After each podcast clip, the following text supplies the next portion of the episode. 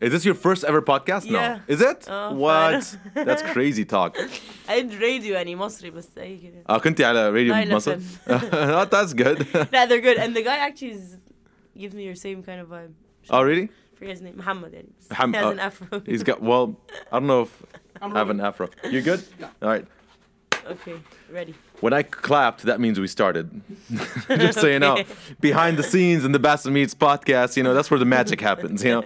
Uh, all right, so Neda, welcome to the Bassel Meets podcast. I'm so happy that you're here. I know you're here for um, a short period of time um, because you're here on some business.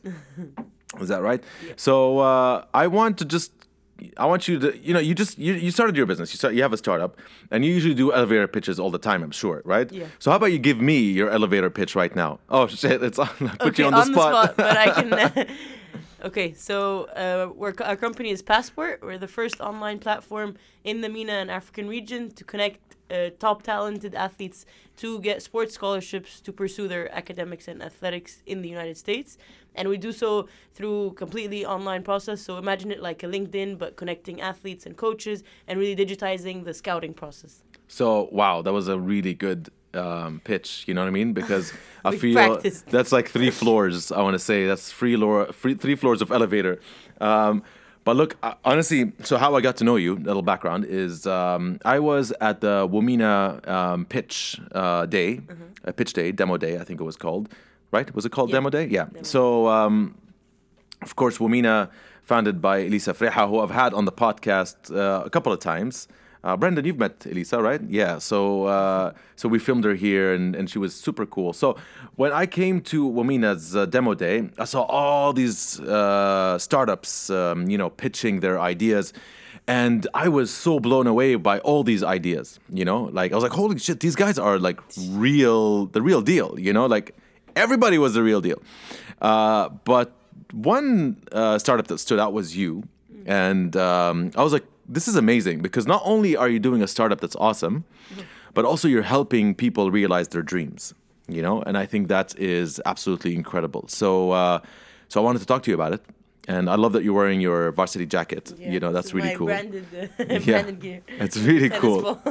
you know, when I saw you walk onto that stage, you're wearing that jacket, I was like, damn, that's really cool. You know, I want that jacket for some reason. so if if you want to send me one, I'll, I'll give you my address afterwards. I custom made it, sure. Oh, you custom made it? Just custom make one for me, and I could just like uh, support you. But anyway, so Awesome. what I wanted to say is, uh, so congratulations. I know you got some investment as well. Mm-hmm. So um, walk us through that. How was your experience with, uh, like, you've signed up to this Womena Momentum thing, um, but maybe like we want to step a little bit back and tell me how you started this business, why you started this business, and yeah, we'll just have a conversation about that. Of course. So I've always been like top. I mean, enjoyed athletics all my life and uh, played sports. That was a huge part of my life. But I specialized in tennis growing up, and that's where I was ranked like top four in Egypt. Under 12, under 14, consistently. I would go to summer camps. I would travel for tournaments. So I was always trying to balance tennis with school. Uh huh. and I knew that coming to college, I didn't want to just quit tennis because a lot of my teammates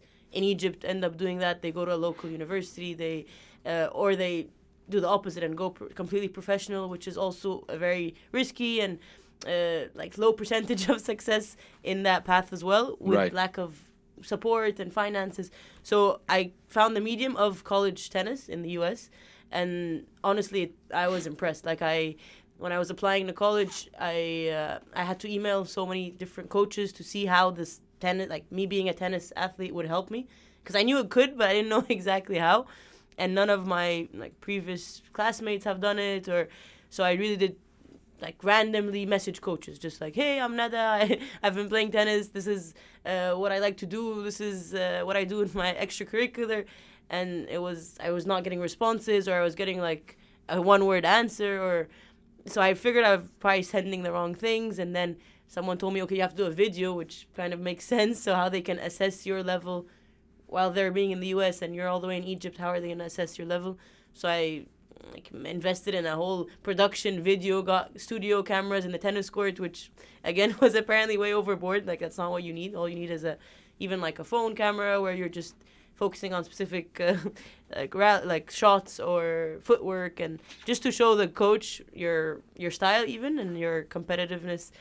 Uh, so I made a video, sent it back to like there was more like more like 80 coaches that I just was emailing, a video, and then my SAT score. So that's apparent that's the big indicator of your academics.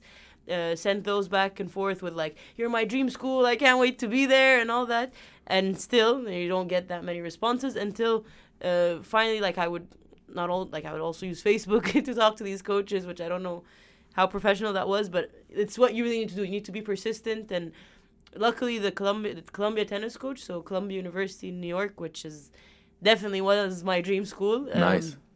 they got so she got in touch with me and she's like oh we really want you on our team and uh, that's and the way it works is they help you get into the university. So it's a top school their their i mean their academics are very i mean it's hard to get in on your own. So the coach can push your application forward.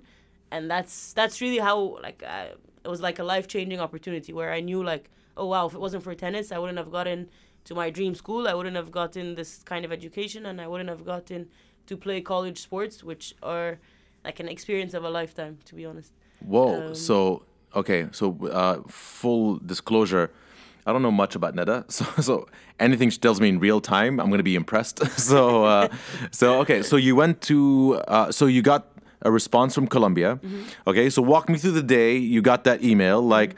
Boom! Your inbox, your Gmail popped up, and it said whatever the name was, and you opened it. It was like, "Congratulations! We want you to be involved in Columbia." And then, did you uh, you ended up going to Columbia as well? for sure i mean no, Okay, cool. down. So tell me about that. That's that's really cool. Tell me that from the get go. so on so how I mean the the cool thing about being an athlete is that you you could know even before. So I knew a little bit about it before getting the letter. Like the coach would call you, be like, "I want you on, and uh, we're offering you a spot on the team in a sense." And I was like, "I don't know. I, I can't believe that this is actually real. You can't really like it's not commitment till you see the letter, as you say. But it's nice knowing that okay, I went into senior year of of high school, kind of knowing that I potentially have a solid spot in in Columbia University. Not until applying in December, like I still had to do the whole thing, like a full essays. I actually like paid someone to help me with essay editing and to make sure like I have a very good application.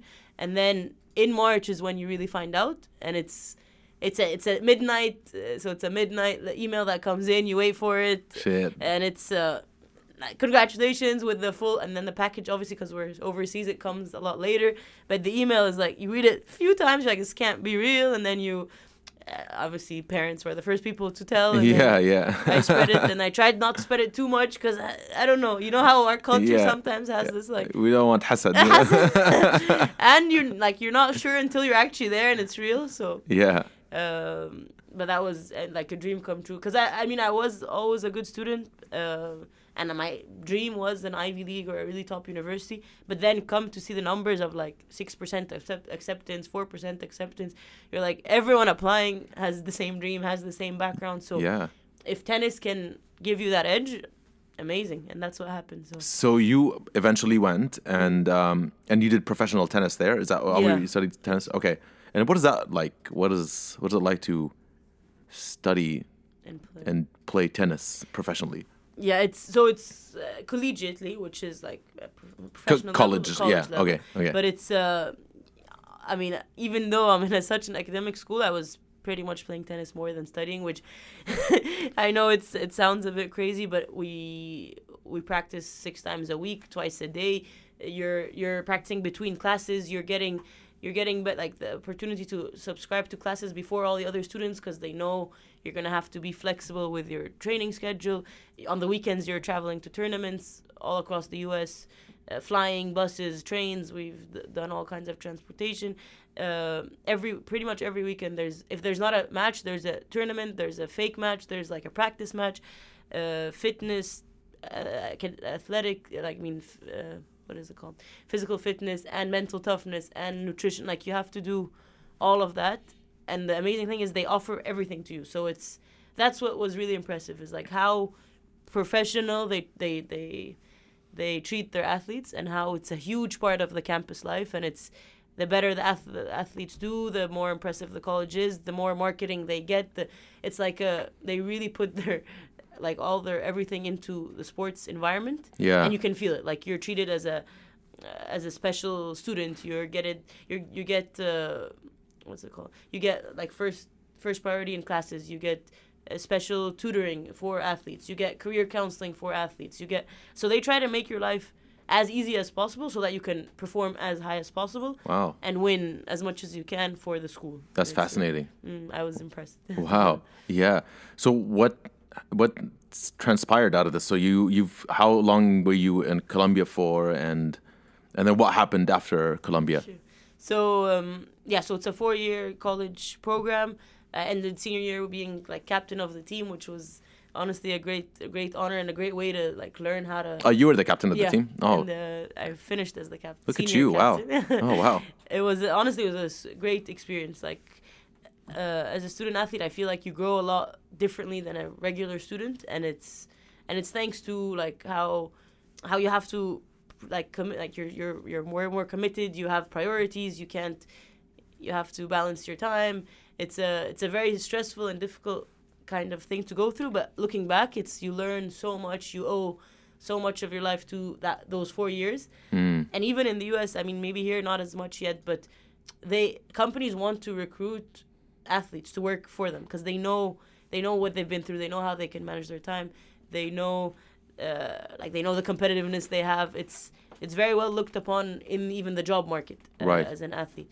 So just overall and like in general, I was I, I like I thank so so I thank tennis for getting there. And then once I was there, I was like, this is super hard, but I'm learning so much, and I'm there's so much value to being a student athlete that I was like, why do not why are not more people getting this or why are not more especially like people from home. So Egypt, I'm from Egypt, so I mean there was there was 56 Egyptian athletes all across the U- U.S. the year I was there, and I'm like there could be a lot more. We have so much talent and um, and the opportunity here is insane. Like why are we not using that in a sense? Yeah. So why why didn't you decide to pursue tennis further, like in a in a professional sense?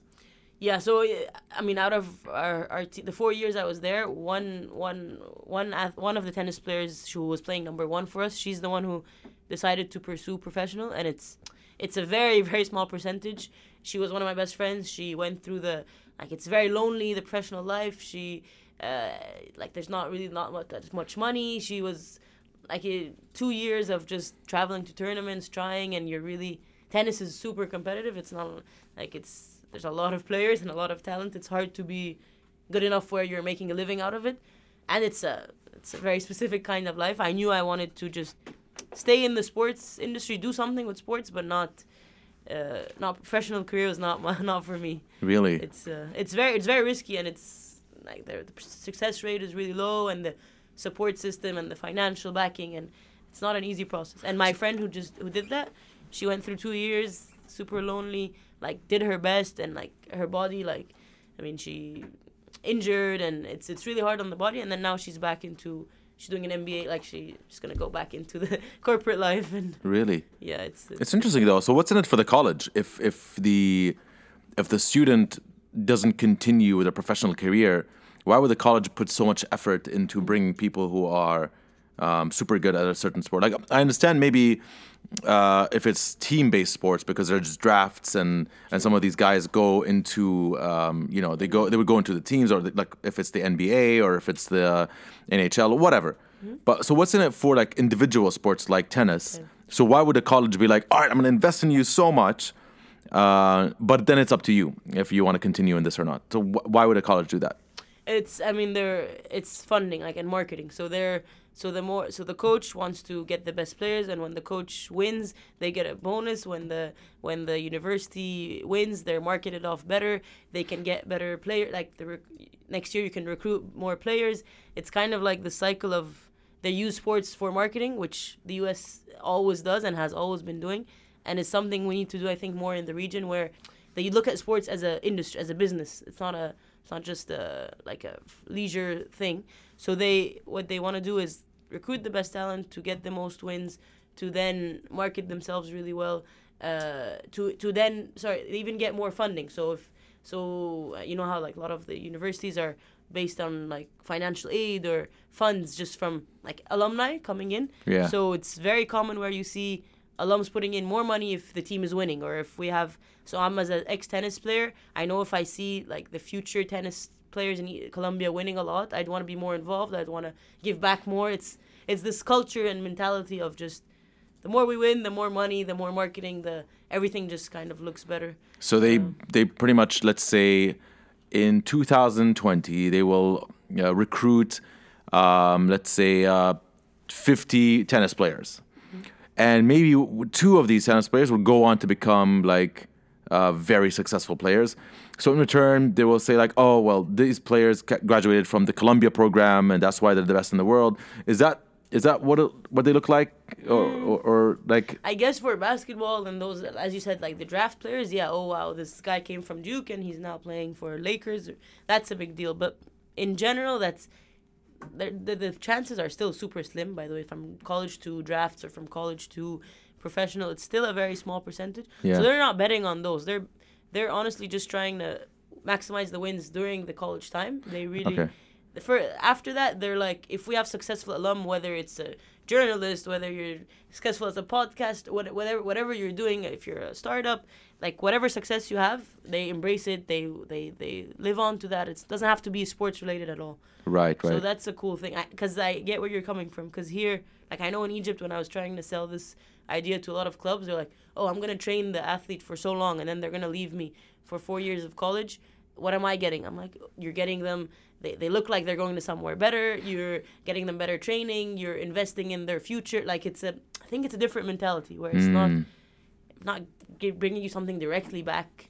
Like it's not a direct right. win, but so it's almost like getting the school to, um, you know, more publicity, winning in tournaments, uh, inter college tournaments, and stuff like that. So the name of that particular school is always on the top of the board and that kind of thing. So it's almost that kind of Yep. thing. It's so interesting though, because the U.S. has a huge uh, sports fascination, you know, and it's interesting that. I mean, we see this in movies, right? Like they uh, they scouts go to schools to find uh, various players who that you think are going to make it to the next level or whatever, or they're going to take the school to uh, to to heights and to win nationally and that kind of thing. So it's interesting that not a big percentage actually translates to professional sports. I think that's really really interesting. So I don't know if that's something that you see, like from your business. Is that something you want to get people to do more professional sports, or do you want them to just sort of experience what you've experienced? so yeah, it started with no, just experience what I've experienced. Actually, literally that because yeah. I was so impressed by the experience and it it open up it opens up so many doors. So after my four years, I could have like I was mentally prepared, physically prepared to do whichever path I wanted to. It should always still be a personal choice. Like as I said, professional is chances are super slim. It's really hard on the body. It's hard mentally. It's it's not for everyone. So like for people to like force or I think it's best to like have all the resources ready. Uh, so if someone wants, I know one of the top players in Egypt, Farida Osman. She's a swimmer. She's the first Olympian. t- Uh, she went to Berkeley, so she played four years of swimming. When she was done, she wanted to go to Olympics, so they offered resources for her to get an Olympic training center, and she stayed in the U.S. to train. And uh, at the same time, she's representing Egypt, and Berkeley still has like oh, Farida was a Berkeley swimmer. When she competes in the Olympics, her whole team is all watching and supporting. But uh, but it's they they they provided her everything she needed, and she can pick whatever path. And I think that's the best way to do it. Not not to force anything upon anyone. But I but uh, it's funny you said that because through doing this business of like trying to get people into the college sports field, I'm seeing some that might be ready to jump straight into the pro ca- p- career or they're just set on it. So how can I also leverage that and provide them th- provide those players resources that they need? Maybe it's not necessarily college placement. Maybe it's getting them a sponsor. So like uh, Nestle wants to sponsor an athlete. I have all these athletes. I can tell them. Uh, I can also match them with a sponsor or just to help whatever career kind of they pick. Yeah, yeah. So you finished your program. You're like going back to Egypt. Like, is that like how did you come up with your idea? Like, how did you say like, you know what, I want to I want to go back to Egypt, or I'm gonna stay in the U.S. for a couple more years, or like, how did that come about? Sure. So that's so. I mean, I, the college tennis was four years. Every summer, I'd go back to Egypt, and I and I just help like maybe one or two athletes, and be like, hey, you know, I'm playing there. Do you need any help? I can help connect you. Just out of like actually wanting more athletes to get this. So I would just do it here and there. and then didn't really think further of it. And then one summer, I know I went back and I called a, like a U.S. consultancy that kind of helps with that. And I'm like, hey, I'm gonna help you get some Egyptian athletes. I just wanna like learn the process. And so I was doing that for a little bit one summer, and then I was still like, ah, he's charging way too much. He's like on American standards. I'm trying to convince these Egyptian athletes that they should try something like this. I didn't really like how he he framed it because he was framing it mainly for American athletes. Uh, that was like one of my junior year summer, and then I went back college, finished, and then it's so tempting in New York. I mean, you're in New York, you get uh, such great job offers. It's like anyone's dream to work in New York. So I kind of felt like I should give that a chance. I worked at uh, IBM, Mm. and actually the, the the great thing is that I got that job because a previous tennis college tennis player from Columbia was working there, and that's that's really how the network like works out. They Nice. really want to help each other out. So Yeah. she got me a job. I worked a year and a half, and like uh, I learned a lot. It was like a product management job, so that's kind of like having a little startup in a big uh, corporate. So you learn good structure, but you also learn how to like innovate and create strategy. And if I was learning a lot, not feeling as you know, I mean, uh, as passionate or as like this is not for me. This is not what my dream is. And I would always go back to let me help some college kids. Let me help some athletes. What are athletes doing? So I kept referring back to that. So it clicked. I'm like, I, I mean, this is something obviously that's more exciting for me. Why don't I pursue it? At the same time, it was like been six years in the U.S. Like I wanted to go back. What can I go back and really feel like um, you know, you feel like you want to after six years you want to do something. You don't want to just Yeah. you want to give back and all that Yeah. great stuff. Mm. So I think that was my best angle. Like I'm gonna go back, great, be with family, comfort, but also how can I impact the athletes the way that I was impacted, and uh, that's how it really came together. And luck- luckily, that's that was the same time where like the startup ecosystem is is just great. I mean, it's booming this time of the, like these past two three years in the region.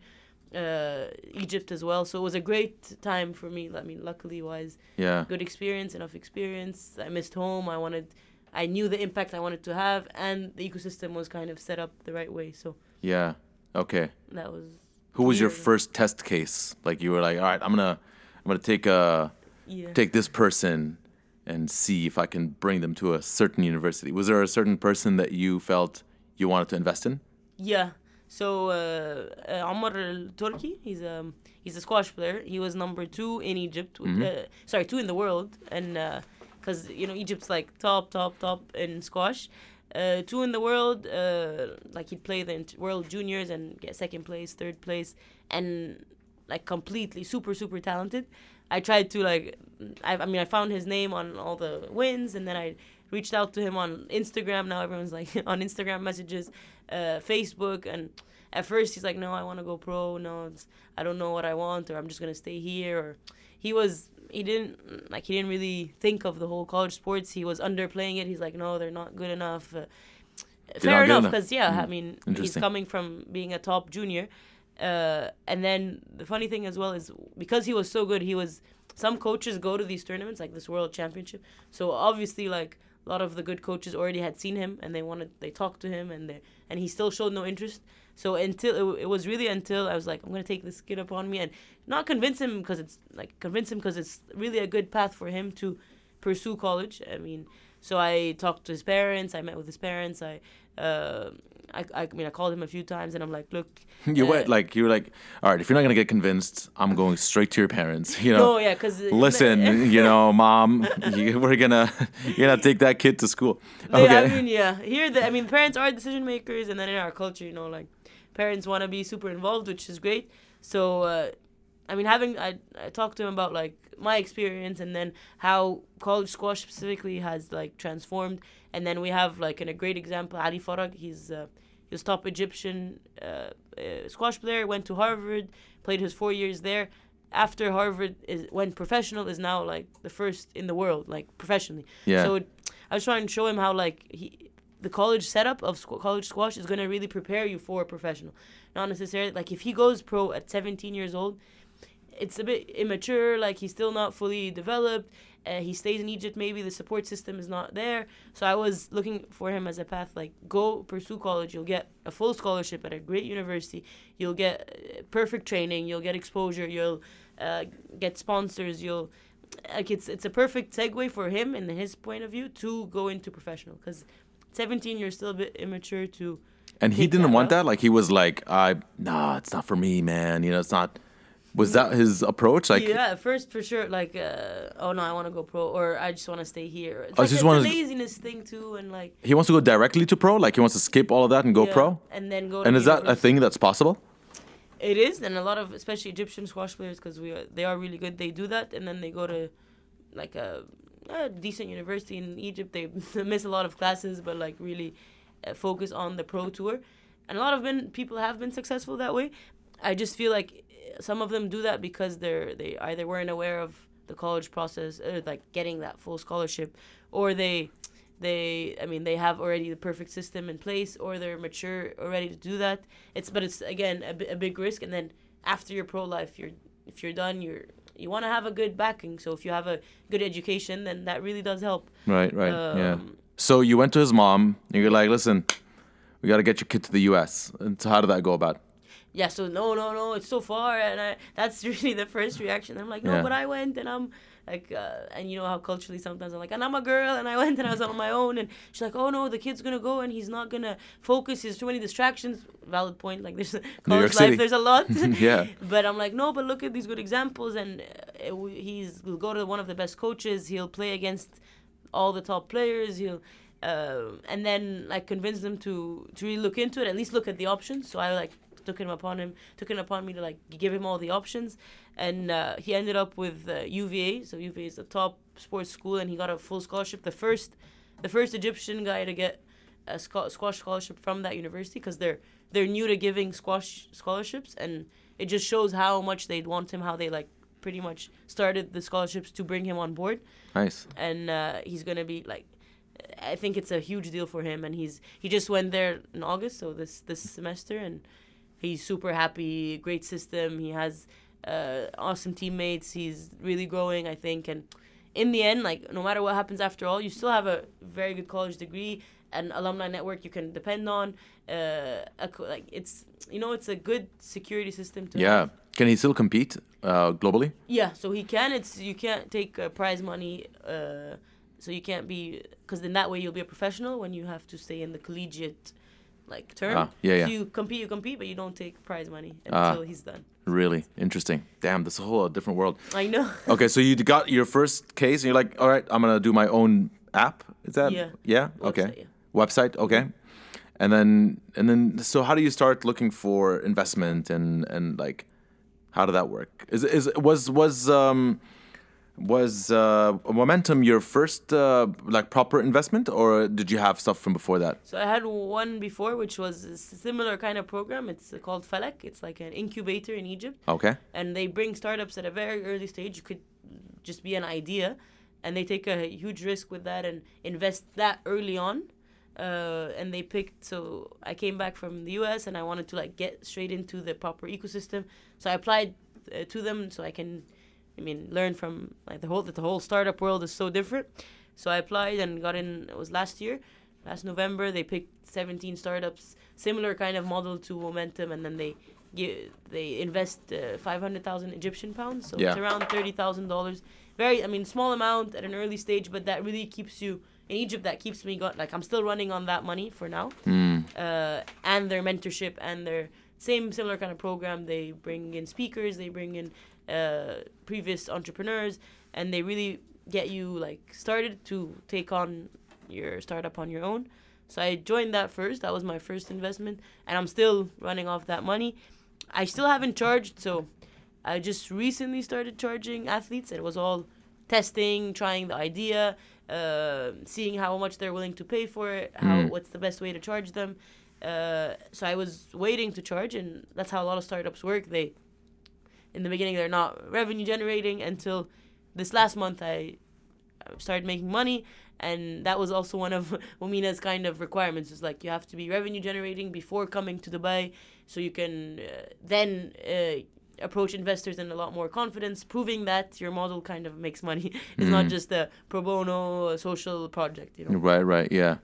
So, and then prize money at Momentum, that was awesome. So, prize money is always great because then it's money that's equity free. So, I'm not giving away anything from my company, but I'm making money, and if it's in dollars, that's great because in Egypt, that's that's really a lot that I can, uh, salary wise, get an office that can really sustain you for longer. Nice. Um, so that was a great boost again uh, Yeah. to sustaining my cash flow. I guess. Yeah, yeah. It was. It's, it must feel, must have felt really nice to have like to be on that because I saw you like you're like yeah, yeah, that's yeah, the, you know, that's like- my sports side yeah, out. yeah. Oh, that's awesome. So, do you uh, still follow sports? Are you still a sports fan, or Yeah, is- always. has the startup world taken all over your? You know.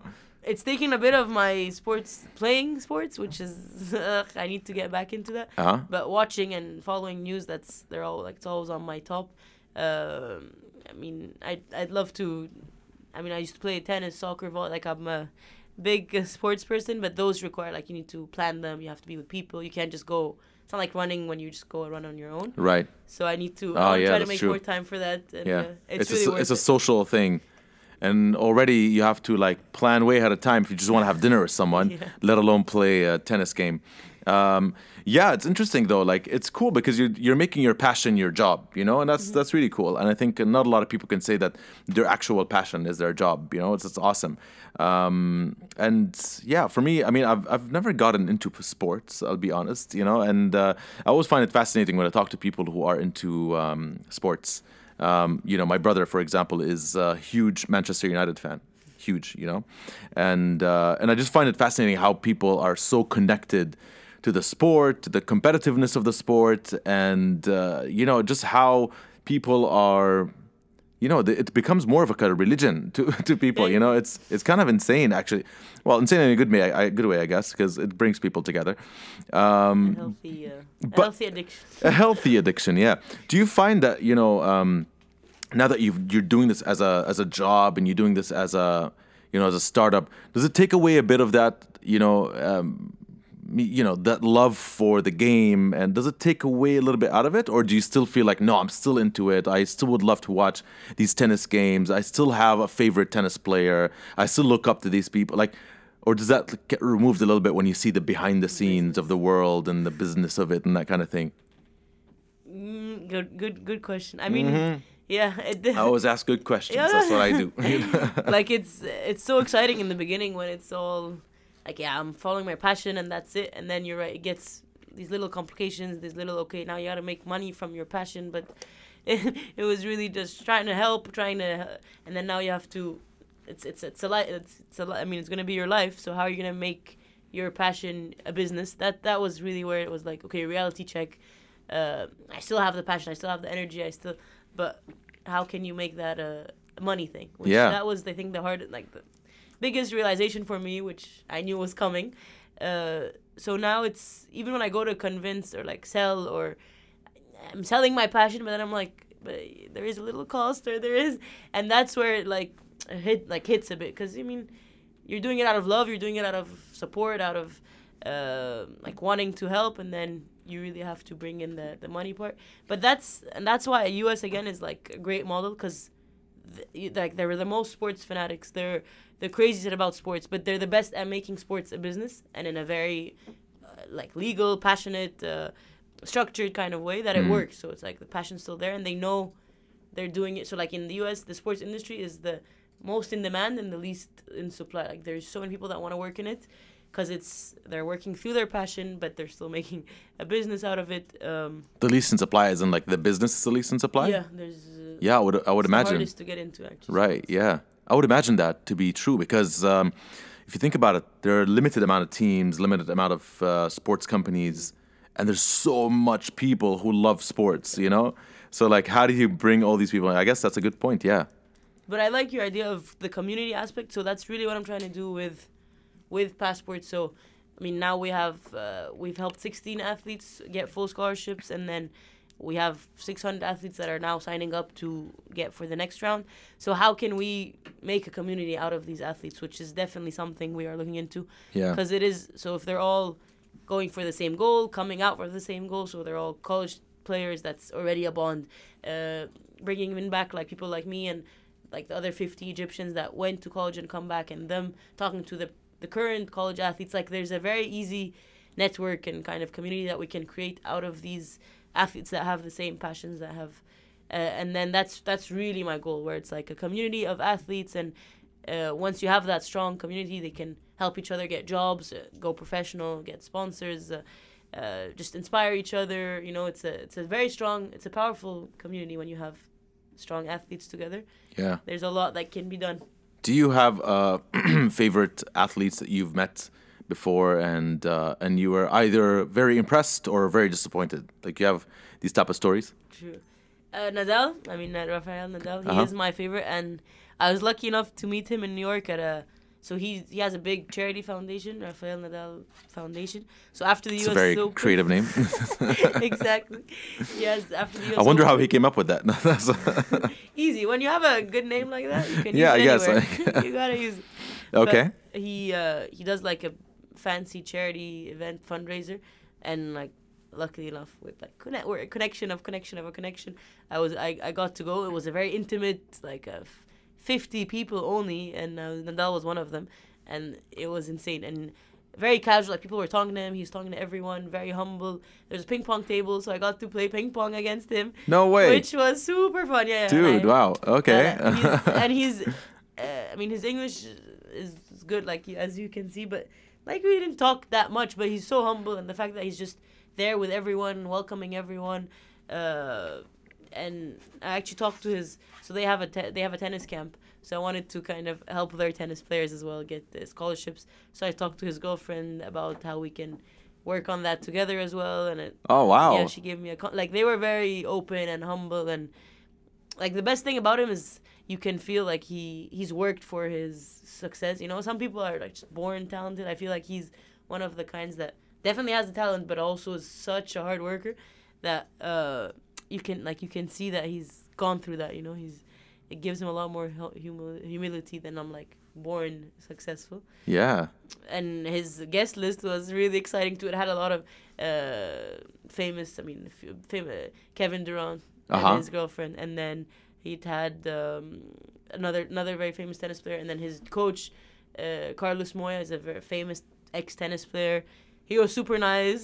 It was it was like a dream. honestly. Really? Oh wow. So you like you you were in a room of uh, of your heroes. Every- yeah, exactly. Oh, It that's was- awesome. That was. Uh, I think only in New York something like that could happen. I feel like New York is where these crazy things Yeah. sometimes happen. New York is pretty crazy like that. Like you know, you can never take a wrong turn in New York. You know, like You'll learn. You'll get something. Yeah.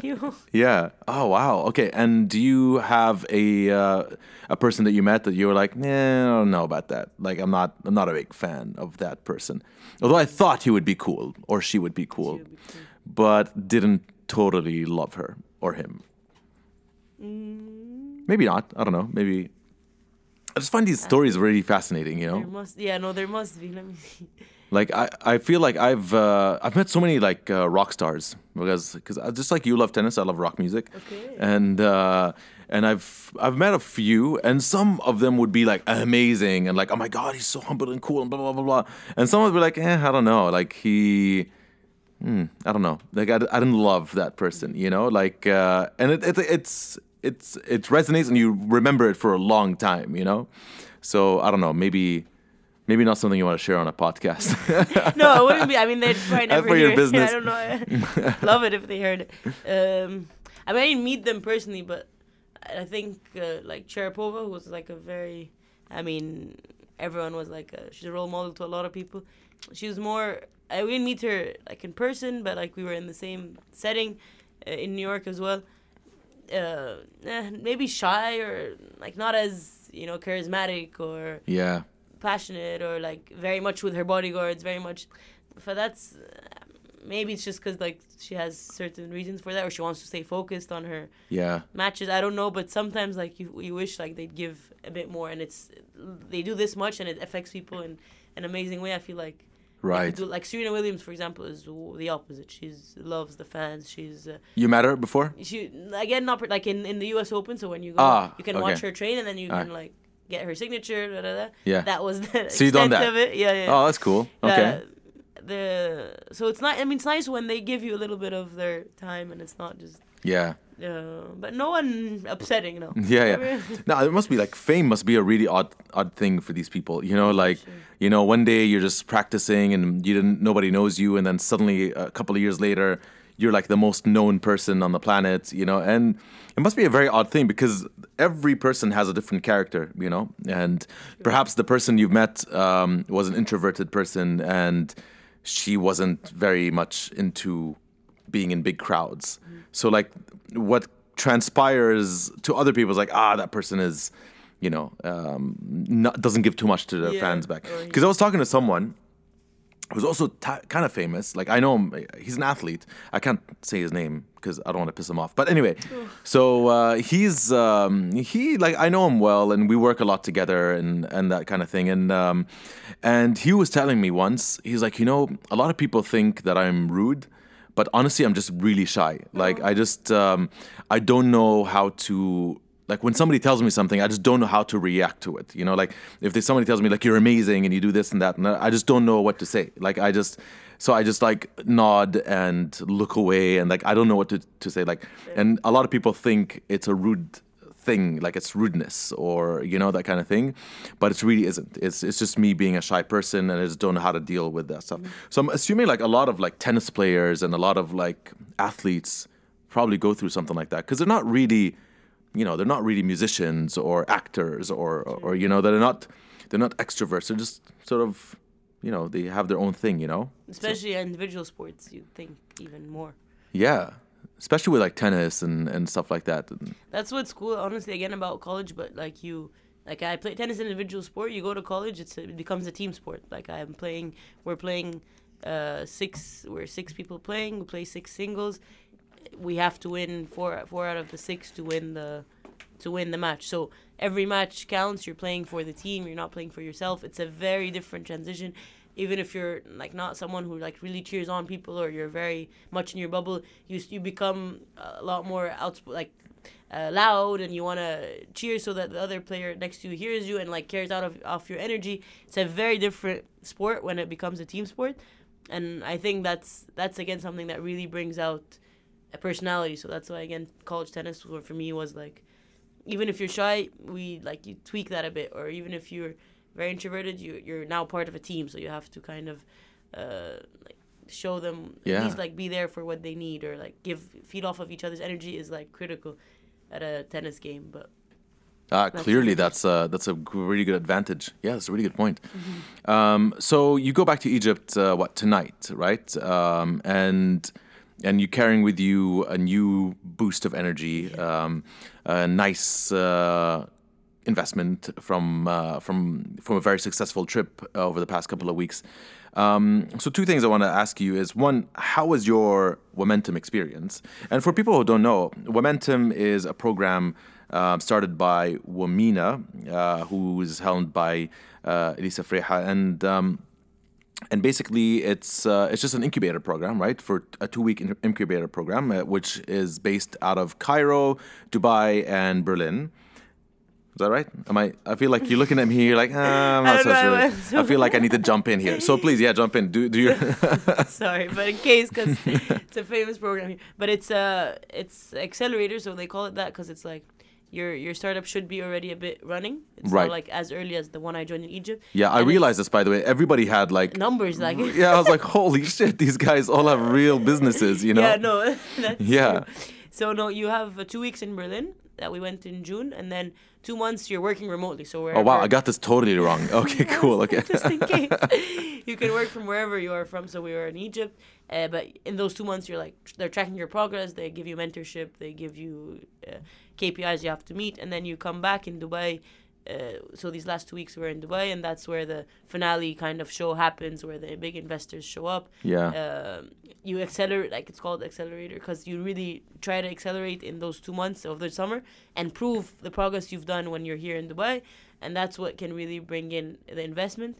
And uh, and in the end, you end with a show where everyone, as you saw, pitches their progress and their idea and tries to bring in the investment. But throughout, there we're getting so much help. It's and it's all like we don't owe anything really to Mina, which is insane. Like it's purely out of their wanting to help startups in the region grow and be a part of their growth, and Yeah. that's why they're investing resources, money, time, uh, mentorship into these. We were eight startups, eight startups from the Middle East, led by women. So that again is something where you have to be a women-led startup in the Middle East. Right. They go around like picking. I think this year they picked eight out of two hundred.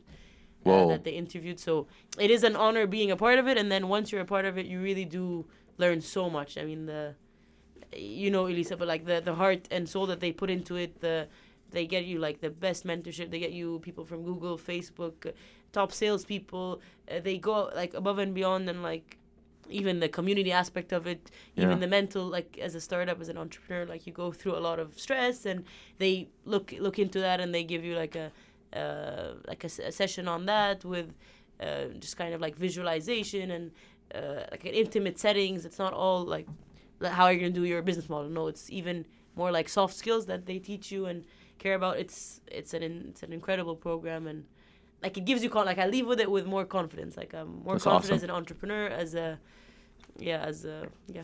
Yeah, she. No, I. I- I think that's what, one thing I like about Elissa is that she really is very passionate about this, and um, and she uses her resources for good. You know, and uh, and I think that's honestly a really respectable thing and an amazing thing to be honest. Um, and and honestly, it. She talked to me so much about it over the past year because I had it on my, on my podcast a couple of times but seeing it in person is a completely different scenario honestly. Like because you know you, you hear so much about accelerators and and startup incubators and all these type of things and and you almost like become desensitized to it to some degree. But then when i came to the demo day and i saw all these businesses and like you know you were saying earlier it's like damn they all have these amazing numbers um, they're growing they're like they're awesome and and so much energy in the room and i, I love how like elissa had started all that. So it, it was awesome to do that. So so from your experience in that um, you were saying just now like it was amazing it, and you had a great time. How was berlin for you? Like was it was it like, like a like a nice um, experience or was it like something that was uncomfortable because you had left egypt and you've been there for two weeks? And like how was that experience for you no, I think it was very interesting, and and the, I think Elissa does it on purpose, like where they take you. She says it like we take them out of their comfort zone, Yeah. to a very like hippie kind of uh, creative place on purpose, where we're there and like you're like completely zone out of your business in a sense. I mean, you need to sometimes like Yeah. just step away from the on ground work. And it was, I think that's what it did, and that was what happened. We stepped away. We were a lot more creative. That's where we did a lot of the like uh, strategy, overall plan. Let's see what we really want to focus on, and then you zoom back into Egypt. You focus in your like office and you're on like on ground, and then you come back here and you're like, oof, this is happening. Like stress, stress, stress. Like I was here for two weeks and just working 24 7 and then stayed an extra week on purpose where like okay i want to enjoy dubai i want to actually meet some people i want to Yeah. and that's where we And have a podcast. exactly Yeah. i mean it worked out perfectly or else i would have a lot of them just flew right after right and uh, there was too much like we didn't get and even berlin there's a lot more bonding as a as a momentum cohort we had a lot more dinners here we barely had time like everyone Yeah. just wanted to work get to that finish line but I love how she does that, honestly. Like, uh, two different perspectives, two different countries.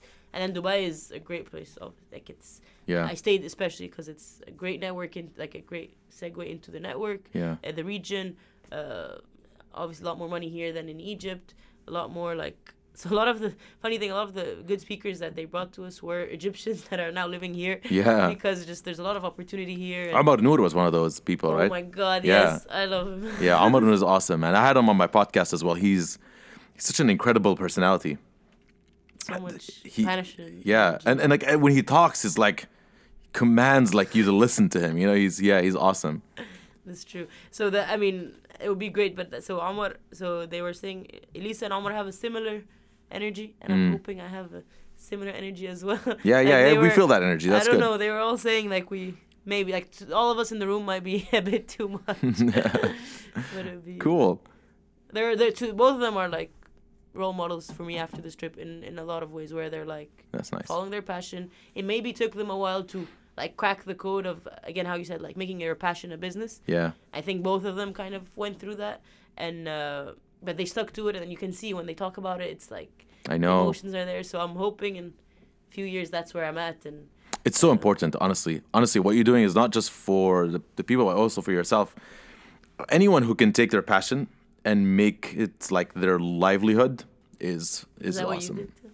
Well, not yet. I mean, I, I'm still doing my podcast, but I still need a job. So, so I love my job, by the way. Just unless somebody wants to sponsor this podcast. And, um, anyway, um, but but yeah, no, I think that's amazing. I think that you're doing that. That's, that's fantastic. So yeah, stick to it. I, I can't wait to see what happens to your to passport in the next few years. Hopefully, you you know you become this multi billionaire unicorn. you know. All these numbers, these terms. yeah, yeah. Exit. Uh, Exit. You know, you never know. But uh, so what? Yeah, I mean, it brings me to my next question. What's or my second question, and hopefully my final. Uh, what's next for passport? What's next for you? Okay, so now going back, it's like uh, got a bit of money. This is good. Like it will keep me going for a little bit. Uh, I really want to test these this business, like the business, the money part of it. So, Mhm. uh, is this making money the right way? Are people willing to pay it? Uh, are we collecting the money the way we should be? So, as I said, we just launched the payments, and that's gonna be what we're really testing these next few months, uh, and for the big focus on Egypt. So. I obviously it's it's a website, so it can easily any athlete can join us. Like we helped a Jordanian swimmer, we have an Indian tennis player, we have an Italian swimmer. Like it's anyone can join. I mean, we use social media, so anyone can really. But we we want to be like cover Egypt, as in like anyone hears of college sports, they think of passport. Any athlete in like high school wants to be a part of passport, whether it's again the community aspect, whether it's uh, we can help them and get a summer camp, any kind of service that we can provide to these athletes. Uh, like we want to have passport is the name in Egypt for any athlete they want to become a part of it. Then that will transfer throughout the region, and then I think the way we're going, we want to grow regionally is like uh, partnerships. So here I'm meeting, I'm here in Dubai meeting a few schools and sports academies, and then I could replicate the same kind of models in Saudi.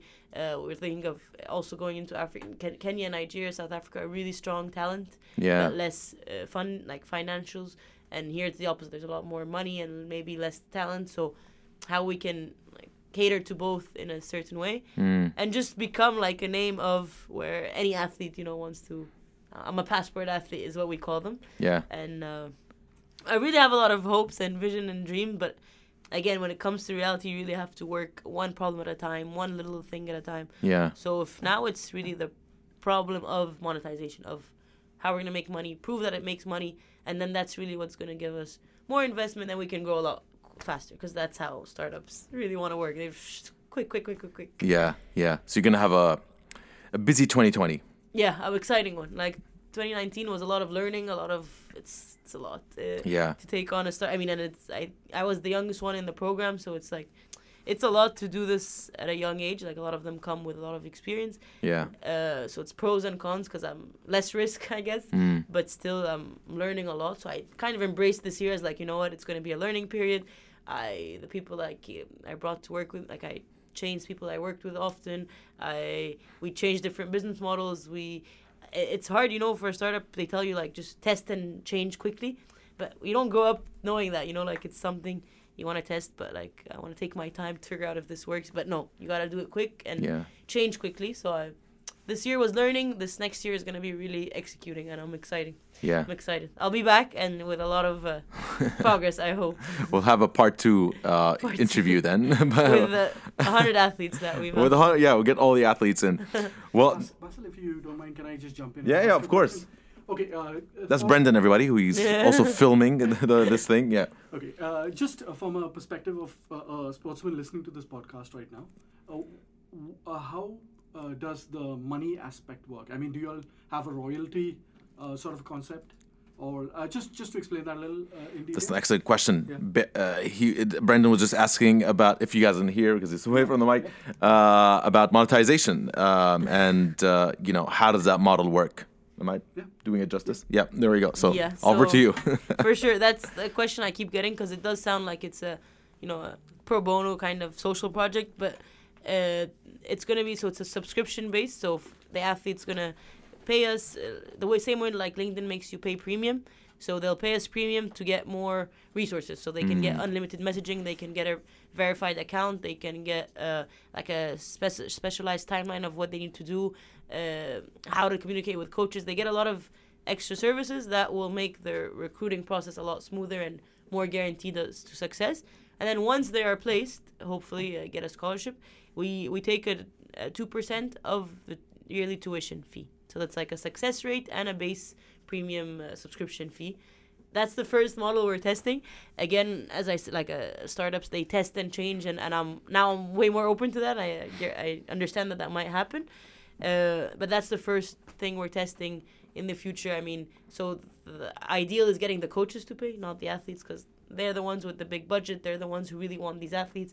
So that is the next level of once like one coach sees a few athletes coming in through us, they want to pay to access these athletes, and then Yeah, and is that a global model that exists? So um, so so a few there's like two or three companies that do that in the U.S. okay, Uh, but nothing where it wasn't like a Uber where I brought Uber here and like replicated Right. exactly. That's Yeah. why it's taking a bit of time and you got to really factor in the culture that it's a new idea, like it's completely new. So I want to be price sensitive a little bit. right, Uh, I don't want to. The success fee part is not. Not a lot of companies do that. They take just a bigger chunk to begin with. Hmm. But I want to where it's like build the trust at first. So let me. I'll take a small chunk. If it works for you, let's take a success fee after. Uh, is it aligns more with my you know goal and vision of being like Yeah. actually wanting to place you rather than just take your money at first. right. So like also value driven, like your values are implemented in this. Yeah, and hopefully that doesn't like trickle down because your values are always like, you know, the money comes in and it you gotta find the balance. Yeah, yeah. But Well, I can see. I mean, do you have, if you have any? I can see a lot of revenue streams to come. Like once we have, let's say, a thousand, even at even a thousand athletes, a lot of companies want to get data of these athletes, want to survey these athletes on some things. Like a sports company would want to market to them. A sports camp would want to put their, you know, like flyer on our on our pro, like on our website because we have the exact. You know, it's a very niche market, but it's valuable in a sense. So we can create value out of that once we have the numbers. hmm. That's the Well, I hope Brendan is uh, satisfied with that answer. of course. Yeah, no, that's that's uh, But. I, I actually I know what you're talking about. The so do we get a commission like, Like out if, of they, if they explode. yes? then- so people uh, tell me yeah. I have to do that. Like sign Yeah. them a contract where like Yeah. whatever you do, like you go to the NF, you go to become an NBA player after going through passport. I get a chunk of that. Yeah. deal. That Because that's that's happen. where the cha-ching is in, you That know. was what I was alluding to. Yes, actually. you're right. Yeah. You're Yeah, very right. yeah. Yeah, that's a good point. I, I would I would give Brendan, um, you know, uh, consultant fees. I, I, the- just- the more the merrier. Honestly, I uh, make sure he's part of this game. you know? so he's gonna make a lot of money. Uh, right. cool. has to happen. well, Nada, thank you so much for being here. I really appreciate your time. I know it's a very tight schedule and you have so many meetings. Um, and hey, best of luck. I really, really think you guys have something really strong. Um, I love your energy, and that's really one of the reasons why I asked Elissa to put us in touch. and um, and I think you have a great business that has a really noble cause to it as well. So uh, I hope you get a lot of um, Egyptians or anybody from the Middle East or wherever you're going to be, North Africa, uh, South Africa, Southern Sub-Sahara Africa, wherever, um, and make all their dreams come true in the sporting industry. You know, so um, Yeah, I really hope so.